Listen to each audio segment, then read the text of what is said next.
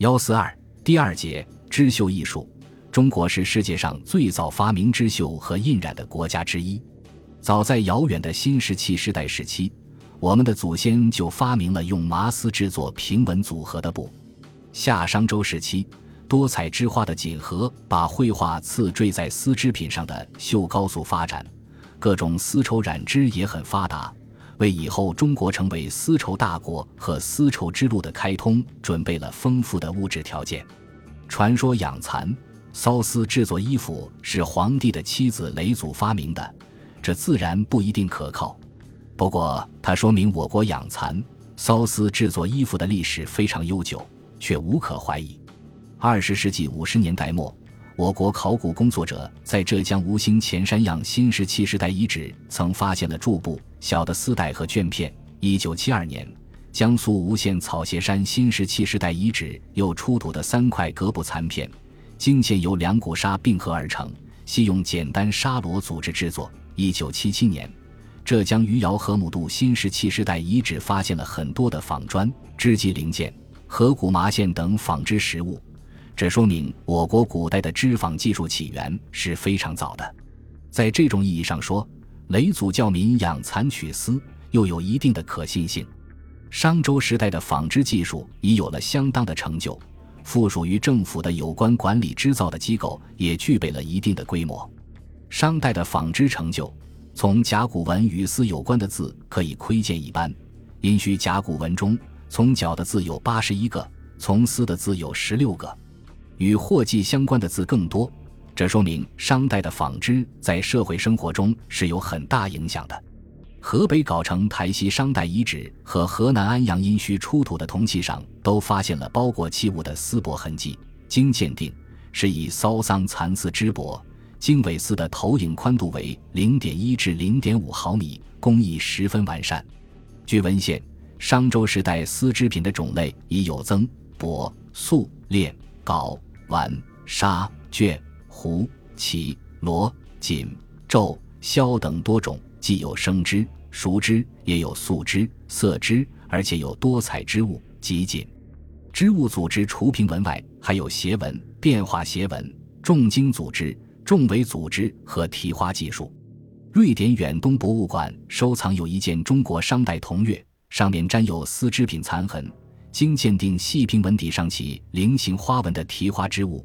故宫博物院收藏的商代铜器和玉器里，有的也沾有丝织品残痕。经鉴定，有一件是在平纹底上起斜纹花的提花织物，较瑞典远东博物馆所藏更为精美。这说明汉以后西方才兴起的提花技术，我国殷商时代就已经发明了。有学者研究，西方的提花技术。实际上是汉以后从我国传入的，这观点完全正确。周代的纺织技术比殷商更高，应用也更广泛。诗中有不少反映采桑养蚕、买卖丝线和赞扬丝织品色彩斑斓的诗篇，其他文献也记录了不少丝帛的名称，反映出当时纺织印染的发达。只不过丝织品不易保存，出土资料不多。我们没有办法说得很详细。春秋战国时期是我国丝织手工业大发展的时期。据《禹贡》等书，当时兖州、青州、徐州、扬州、荆州、豫州都出产有名的丝织品，齐玩鲁缟，衣履冠带天下。目前考古发现的丝织品大都是春秋战国时期的，其中以湖北、河南。湖南出土的楚地丝绸为最多，湖北江陵马山一号楚墓，一个墓出土几十件丝绸织物，被誉为丝绸宝库。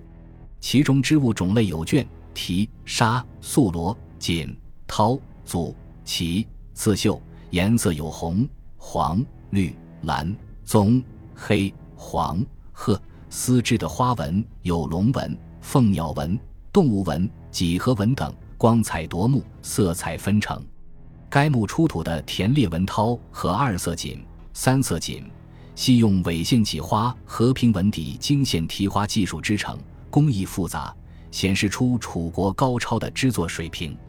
与纺织相联系，我国的印染和刺绣也起源很早，并取得了很高的成就。商周时的印染主要是用矿物颜料和植物染料给织物染色。考工记中对丝绸的染色技术已有了较详尽的记载。我国考古发现的许多色彩斑斓的丝织品，都是用这种方法染色或用染色的丝线织作而成。刺绣古代称为纸，即用彩色的线按设计好的图案在织物上连缀出美丽的纹样。我国发现最早的刺绣是锁绣，由绣线环圈锁套而成的刺绣方法。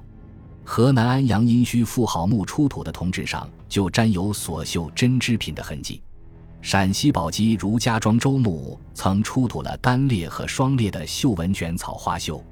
湖南长沙左家塘楚墓、广济桥楚墓、湖北江陵马山一号楚墓、望山楚墓都出土过精美的龙纹、凤纹、动物纹、几何纹楚绣。